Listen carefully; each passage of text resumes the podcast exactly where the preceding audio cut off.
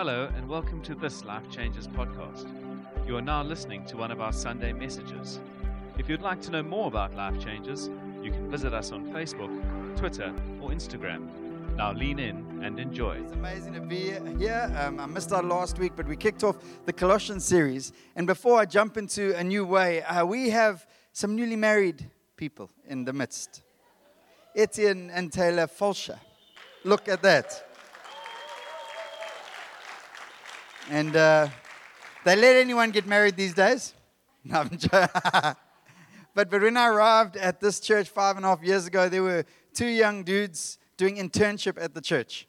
Basically, what that meant was for a year, they carried the scaffolding around.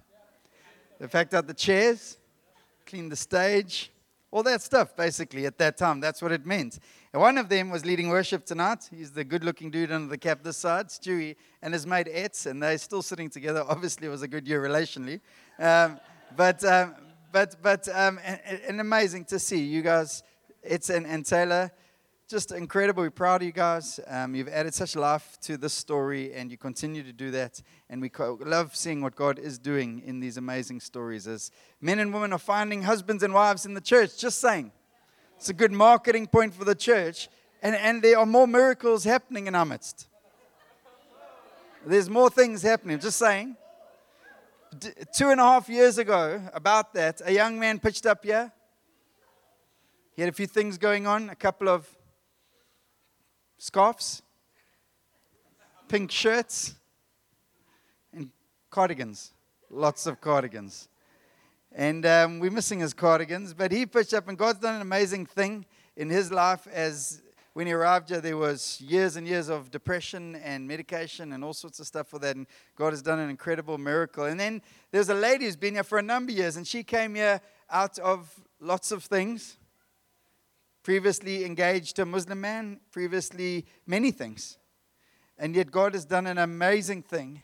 And Michael and Crystal are engaged.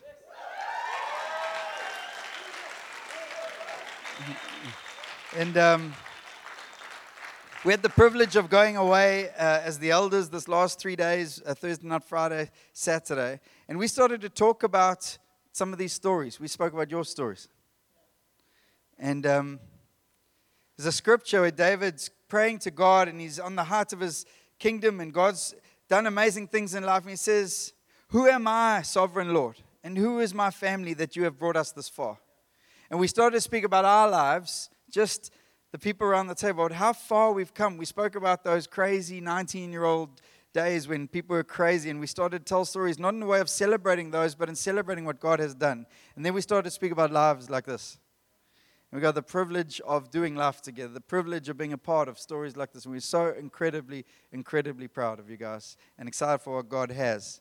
And for me, this hall is an interesting thing. There are little places in the hall where I remember what God has done.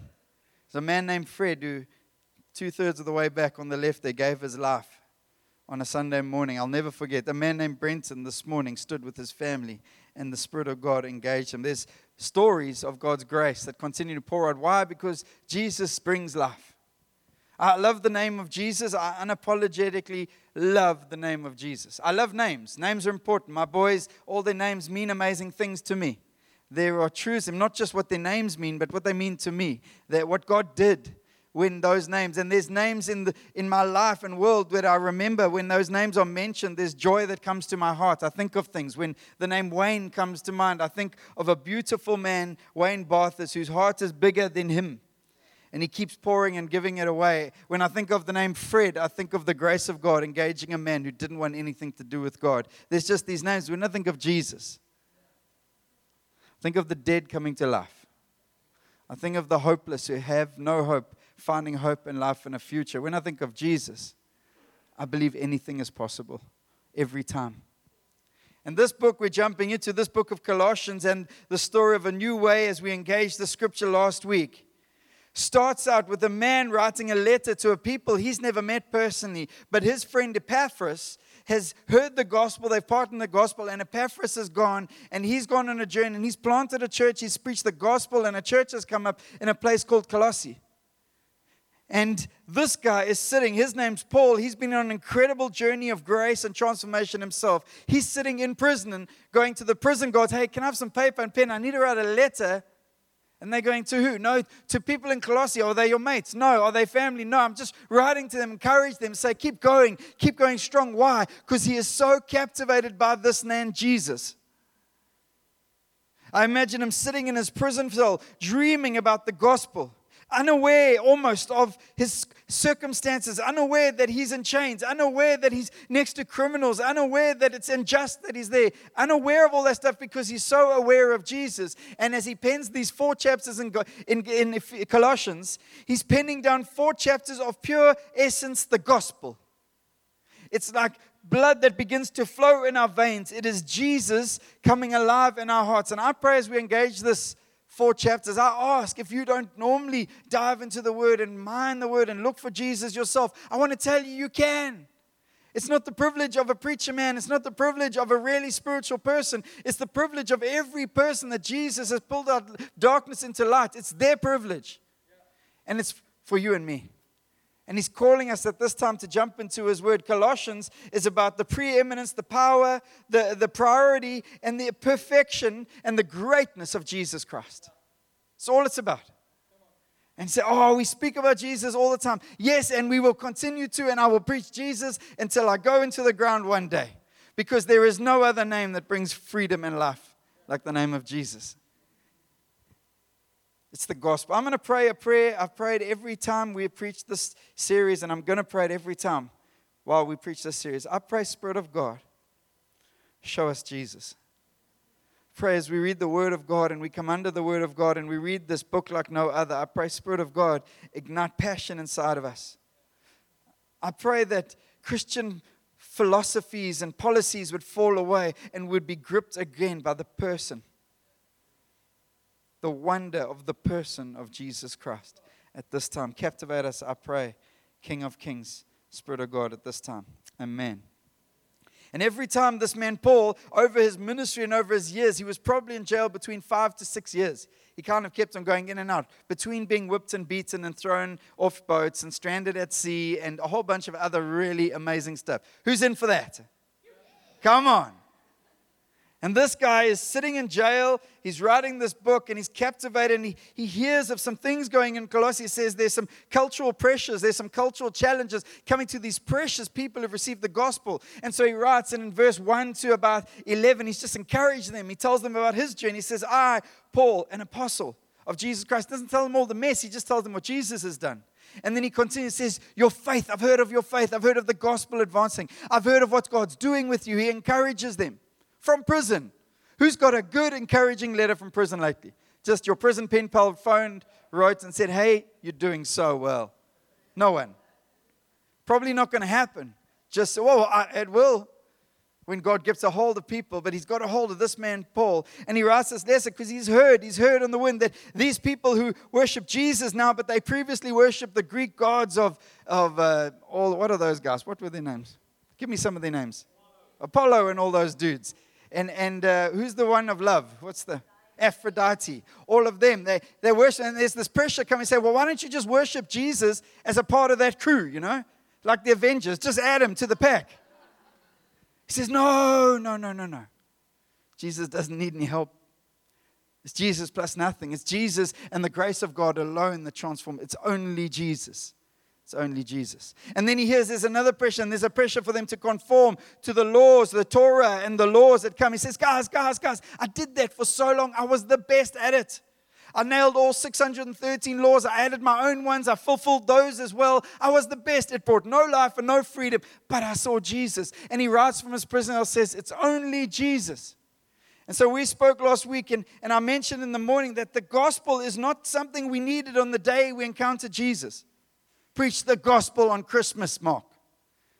No, I need the gospel every day, every hour, every situation, every reality that faces my life. I need the gospel. I need Jesus and a revelation of Jesus so deep down because I keep trying to put anchors on this earth, but I have to be anchored in heaven, and it's only the presence and the revelation of Jesus that does that.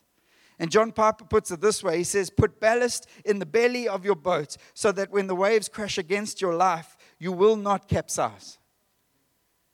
And ballast is this weight that you put into boats. It's either stones, it's water, it's whatever. You pump it into certain areas of the boat. So it stabilizes the boat when the winds and the waves come, because the winds and the waves will come. That's called life on earth. Trouble will come. But we have Jesus. And last week we spoke about Jesus and the identity he starts with. I want to speak tonight about, in a new way, there's a new growth strategy that Jesus has for us.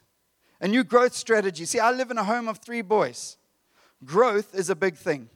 Growth is the thing you mark on walls, how big they're getting, and it's on toes. My boy went into the doctor's room the other day, and before the doctor even called him to the measuring tape, he's up against the wall. He says, "Come, doc, I've grown." Just, it's a big thing in their lives. It's a big thing, particularly in my oldest boy's life, because he's not the biggest kid in the world. He's vertically challenged like his pops was at that time. We know this because we moved from Durban, and Afrikaans wasn't really a thing. It's not really a thing in Durban, just letting you know, if you didn't know that. And my boy came home one day from school and asked his mom in the car, said, "Mom, what's a dwergie?" Because with his vertical challenge, he's been called a dwarf, and mom told him, and he laughed. But in his world, growth is a big thing. He's on a journey to grow. So on holidays, he's doing push-ups. It's not going to help him grow, but he might get stronger. He's eating his vegetables, even when he hates vegetables. Why? Because there's an intentional journey of growth. I've been on my own intentional journeys of growth. This is where Gabe gets excited. Don't know this story. But for most of my life, I prayed. I said, "Lord, give me a redhead friend." No, that wasn't the prayer. I prayed, actually. I prayed, "Lord, make me 6 foot. Make me 6 foot one day. I don't care how you do it. Make me 6 foot." And when I was 18, all of a sudden, I grew 9, 10 inches. That's a big thing in a guy's life. And then you become a little bandy, and you're trying to play a stupid sport called rugby when you're just not big enough. So you do something intentionally to get bigger, to go on a growth thing. It looked like something called creatine, and lots of it. Although the only problem is it didn't really make you stronger. It just made you bigger, and your muscles got puffy, and you recovered a little quicker. And there's a photo in Glenridge Church. When I left the marketplace and went into full-time ministry, they put it up the day that I got there. It was a photo of a 20-year-old, 19-year-old Mark von Pletten walking into church in a vest, showing off his creatine muscles at the church. Why? Because I was on an intentional journey of growth. So I want to challenge us tonight as we read the scripture. I want to say that there is a spiritual growth journey that you are called to intentionally go on to. A spiritual growth journey that the apostle is concerned. He thinks there's some things coming, but he's saying there's a growth journey, church. You need to go on. And I'm telling you, it's not by fighting those things. It's by fixing your eyes on Jesus and allowing Jesus to do things inside of you that you can't do on your own. It's called an intentional growth journey. I want to read from Colossians 1, verse 9. "For this reason, since the day we heard about you, we have not stopped praying for you. We continually ask God to fill you with the knowledge of His will through all the wisdom and understanding that the Spirit gives, so that you may live a life worthy of the Lord and please Him in every way." Well, how do you do that? "Bearing fruit in every good work, growing in the knowledge of God, being strengthened with all power according to His glorious might, so that you may have endurance and patience, and giving joyful thanks to the Father who has qualified you to share in the inheritance of His holy people in the kingdom of light." See, it's an interesting question. What does spiritual growth look like? What does it look like? How do you measure it? What are the scales? What are the markers? What is spiritual growth? Because we read all the scriptures, we read Ephesians, we read Philippians. There's this call to maturity, this call to growth. And I'm telling you, it's not just a de facto time will do it. There's an intentionality that has to come into the believers of Jesus Christ in our discipleship journey of Jesus, that He's calling us to grow. He's challenging us, and there's no neutral gear in the gospel, but at the heart of spiritual growth is learning how God wants us to live in a way that pleases Him. And there's a learning journey in that. There's a moments of encounter, the King of Kings, where He washes my sins away and He qualifies me immediately. But Paul is saying from prison, he's encouraging the church. He's saying, forget all that other stuff. Learn how to please the living God. Go on a journey of growth to pleasing Him. Spiritual growth means growing to know how God wants us to live, so that we seek to please Him in all things. Not just the ones we think God wants us to please Him, in all things. In the way I do my work for the boss. Oh, no, but that's Monday to Friday. Church is on a Sunday. No, in all things, learning how to please Him. And when we go on that journey, you know what happens? The church becomes strong. The kingdom of God advances. The God gets all the glory. So point number one is a simple one. No to grow. No to grow. And I'm going to read from verse 9 again. For this reason, since the day we have heard about you, we have not stopped praying for you. We continually ask God to fill you with the knowledge of His will through the wisdom and understanding of His Spirit. Paul says, yes, growth will come with knowledge, but not just knowledge like Jesus' trivial pursuits. I know all the things about Jesus. No, there are lots of people who know lots of things about Jesus, but they don't know Jesus. He says, I want you to take you on a journey of growing in wisdom, not just worldly knowledge, but wisdom of God. I want to take you on that journey. I want you to understand that there's this really big, really real wisdom journey, and I want you to grow in that. Maybe you say, well, I wasn't born with wisdom. I didn't have a dad who taught me wisdom. No, wisdom is this understanding. It's in the context of the word, it's the Hebrew context behind wisdom is actually skill. And what you see in the word where Moses is choosing men to build the tabernacle, to come get involved in the building of the temple, he goes and he chooses wise men. The translation of that is skillful men. And there's a skill, a wisdom that we are called to grow in our ability to navigate life. It's almost the skill to do life in a way that pleases God. But it's not a practical, pragmatic skill. It is a growing in knowledge and understanding that the Holy Spirit gives. That we understand how to do life. Spiritual wisdom requires learning about God and how He wants us to live so that our lives will not be ruined by things like sin, by things like cycles of chaos in our life, by things like external realities that come to put pressure and lies into our worlds and we take them in. No, it's an ability to navigate those storms, to hold on to Jesus, to take the word of God and put it deep, deep down like ballast for our lives and navigate that life. We on average, we're quite a young crowd tonight, which means there's lots of decisions ahead.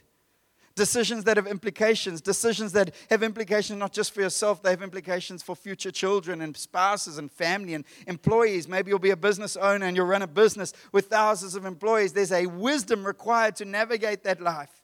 A godly wisdom that starts with knowing God. Secondly, there's a growth in spiritual understanding. And by spiritual understanding, we mean this understanding that is given to us by the Holy Spirit. That God reveals to us about His Word, about walking in relational reality with the King of Kings. It doesn't just happen by learning Christian principles. Oh, Mark is like, are we going to do marriage? And what are we going to do? We've watched other Christian couples. They do this. They do marriage Monday. They pray on a Tuesday. They have communion on a Wednesday. They have Shabbat on a Friday. And if we just do those things, we'll have their marriage. No, you won't.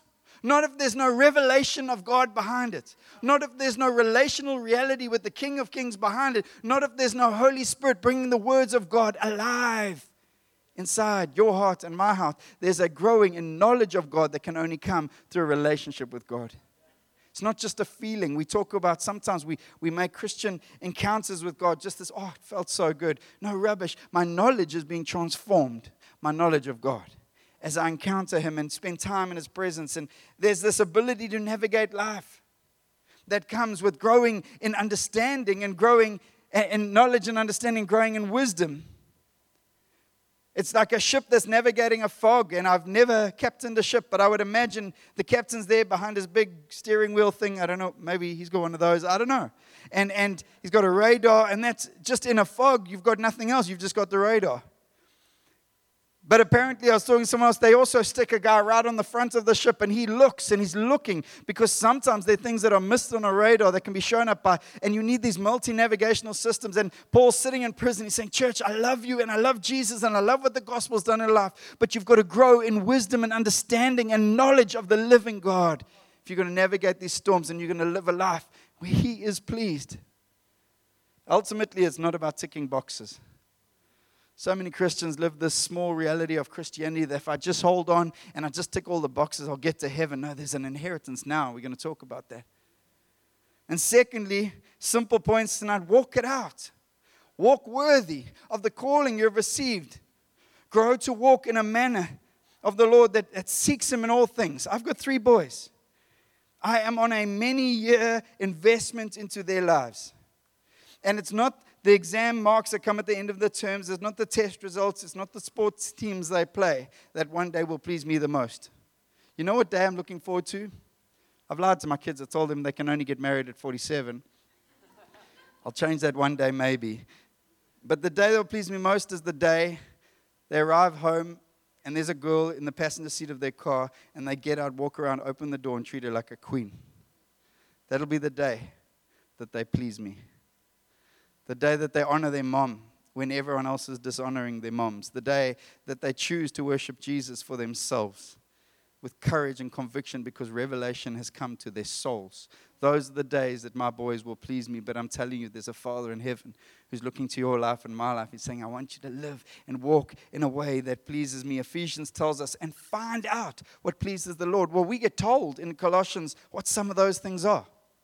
He's sitting there in prison, guys. Please understand this. I think it's so big in a world where we moan quickly, in a world where you can have a martyr on Facebook so quickly, and where everything falls apart. No, actually, nothing's really fallen apart. A guy sitting in prison encouraging the church. Let's get some perspective at these times. Number one, what does it mean to do this walk? Well, bearing fruit in every good work. And fruit is what God accomplishes in our lives when we depend on Him. That's what the Bible uses as a language to understand, to give us imagery. And the images of a tree where Jesus is the trunk, He is the source, He is the root system, He is the life, He is the everything. We're just the branches. And there's fruit at the end of the branch. We get so stoked, look at my fruit, look at my fruit. It's not your fruit. You're just a branch on a glorious tree called Jesus. He says, but I want fruit. I want fruit on your life. To walk worthy of God and to walk in a way that pleases Him, there's the call to bear fruit. So sometimes if we want to go on an intentional journey, you've got to look at it. Is this thing working? And actually, am I building any strength here? Or am I just building puffy muscle that makes no difference? It's a reality.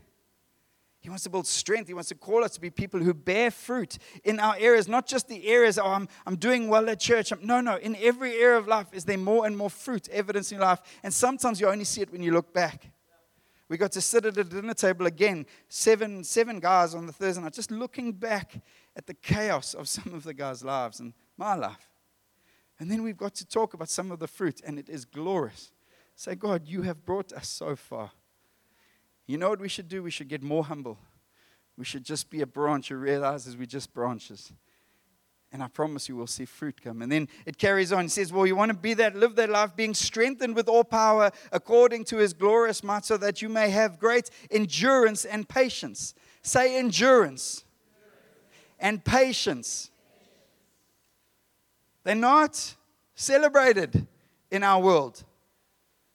Mug and Bean have pulled in the area, and it's a drive-through Mug and Bean. It's like, I have this muffin and this. I don't even have to get in my car. I can get a muffin and a coffee and I'm gone. And you can go to any food store and they'll give you a fast food. And the problem is we want a fast food gospel. And the apostle writes, I'm sitting in prison telling you need strength for endurance and patience. Why? Because endurance and patience are important in you living a life that pleases Him. Let me tell you how they work. They work like two punches.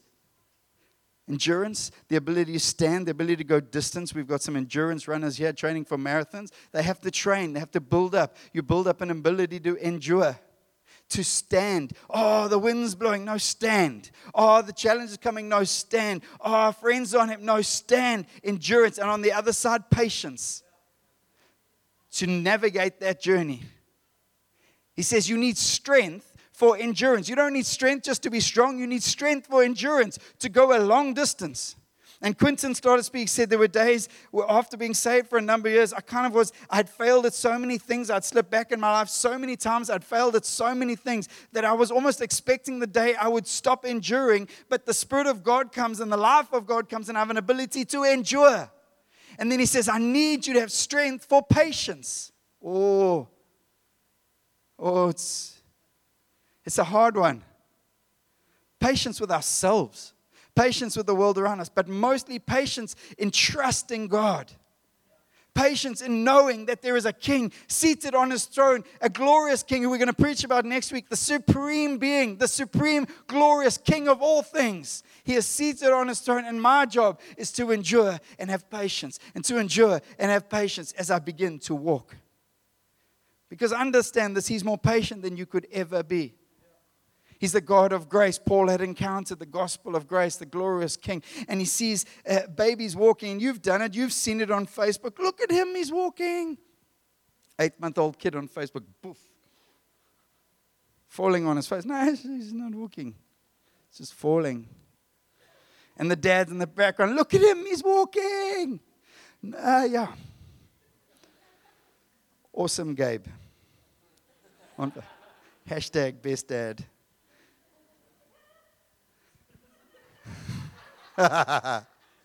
Can't wait to meet Mark Phillips, who's coming soon. And but it's the same with the Father in heaven. He says, I'm looking for patience and endurance. I'm looking to give you strength so that you can go on that journey. I'm looking for it. Why? Because I'm looking for my sons and daughters who are living lives pleasing me. 2 Peter puts it this way, 2 Peter 3, the Lord is not slow in keeping his promise, as some understand slowness. Instead, he is patient with you, not wanting anyone to perish, but everyone to come to repentance. There is a God journey in every patient story. It's called the gospel. Thirdly, giving joyful thanks to the Father. I want to tell you just a simple thing. You want to see miracles in your life, learn to give thanks. Not out of duty. I've got an 8-year-old boy, and he will literally, people put broccoli on his plate, and he's a sensory kid. He cannot eat broccoli. I see him doing this. And then that was so amazing, Auntie Lou. That was incredible. No, he's lying. He's lying. Which is not good, but there's a good part of it. He knows thankfulness.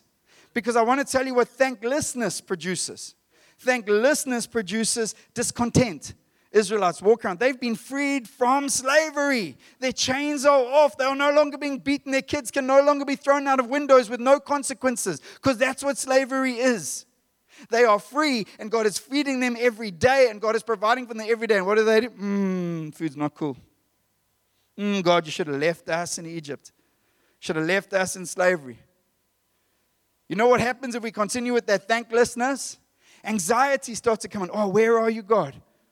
No, fix your eyes on what God has done. Look how far you have come, and I promise you anxiety will be far from you, and you'll recognize it when his voice begins to shout, but anxiety creeps in where we become a people who forget how grateful we should be for his glory and his goodness. These are just realities. What happens, self-sufficiency creeps in when we forget that God has been good. And in the midst of the chaos, he was there. And in the midst of your worst moment, he was there. And in the midst of all the stories and the brokenness of your life, he was there. And he will always be there. And when we start to get arrogant, we start to think we've got this thing. The gospel has to break in and bring me to realization that I am not self-sufficient. I am just a son looking to his father, trying to navigate through a fog. And I need Jesus, and I need his spirit to lead me. It's called the gospel. And Paul's sitting in prison, just writing to encourage the people, saying, you need to know this stuff. Jealously giving thanks to the Father. But then the most glorious part of the scripture that brings my soul, and I want to jump and I want to shout and I want to scream. He says this, who has qualified you to share in the inheritance of his holy people in the kingdom of light. Can you say this? Jesus has qualified me. Okay, that was terrible. That was like, we're going to ignore that, a whole contribution from you guys. I'm busting my gut up here. You're going to get excited. Say, Jesus has qualified me. Yeah, now we're talking. And he's writing from prison with chains around his head saying, you've been qualified. Why? Because of Jesus. Forget your circumstances. Forget where it's working well or where it's not. Forget all of that. There's Jesus. He's qualified you. And he's not just qualified you for anything. He's qualified you to share in the inheritance. An inheritance is not just an eternity thing. It begins in this life and reaches its climax in eternity. There is an inheritance now in Jesus.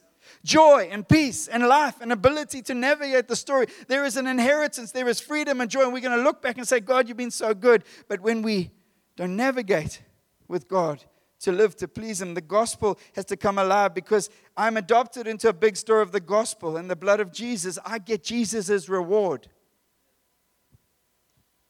You get a wife who's out of your league. I'm not pointing. Just saying.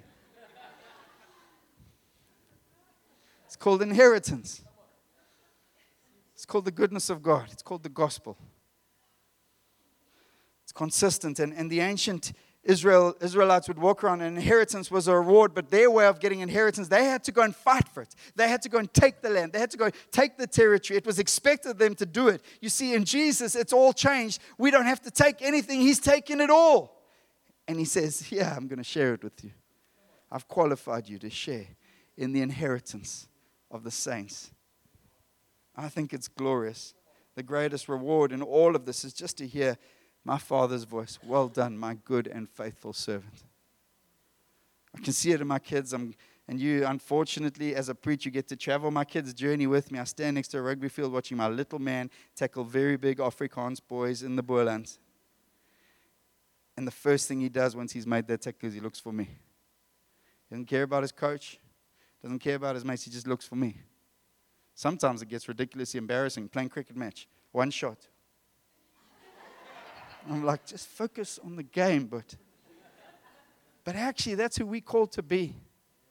Just sons and daughters of the living Father, whose face shines upon us, who has made a way and has qualified you, as he has qualified me to share in the glorious gospel. And he's calling a people to grow in spiritual wisdom and understanding, to not just navigate life well. Oh, look how well I did in life. It's not about that. It's about, look how well I lived my life for the glory of my risen King and for the favor of my Father, because his favor shone upon me every day and I lived to please him. And it changes the reasons we do things.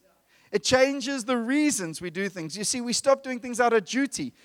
My 8-year-old boy flows with generosity sometimes. My 10-year-old boy comes to me this morning, 5:15, says, Dad, I must make mom coffee this morning. I'm like, what do you mean I must? No, well, Dad, it's Mother's Day. I must make mom coffee. No, do you want to make mom coffee? Okay, Dad, I want to make mom coffee. There's a big difference. So there's a little teaching moment at 5:15 in the morning for Judah. Because 2019, there's still the same challenges in this world. There's still many gods wanting your attention, and there's still a voice shouting, follow all the rules and God will love you. But from a prison cell, a man writes a letter to reveal the risen King, and he says, guys, Jesus is supreme. Jesus is glorious. Jesus is magnificent. Jesus is powerful. Jesus is healer. Jesus is all you will ever need. Trust Jesus. See, Paul knew this. Because of what the gospel had done in his life and the inheritance he now shared, he calls him. And I love this quote. I've used it before in a sexuality series, but it's a quote from Abraham Kuyper. It says this: no single piece of our mental world is to be hermetically sealed off from the rest. And there is not a square inch in the whole domain of our human existence over which Christ, who is sovereign over all, does not cry, mine! There's not a square inch. The world's a big place, we think, and Jesus says, it's small to me. There's not a square inch. Jesus is King. Jesus is Lord. Jesus is enough. Jesus is everything. Colossians is a letter from a man in prison to encourage a free people to stay free, to live in inheritance that is available. Who doesn't take up an inheritance? Oh, you've inherited 100 million rand. Nah, not keen. Ever heard that? That's what Christians do every day. That's what we do when we get self-sufficient and arrogant, when we think we got it. Can you close your eyes for a second, if that's all right?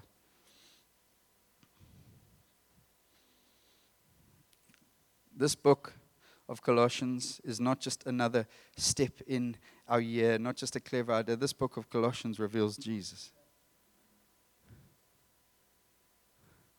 We might not be speaking financial health, but I promise you, get Colossians and you'll walk and you'll stumble into financial health. We might not be speaking sexuality, but I promise you, get Colossians, get the message of this teacher, get the message of this prisoner, and you will stumble into sexual freedom.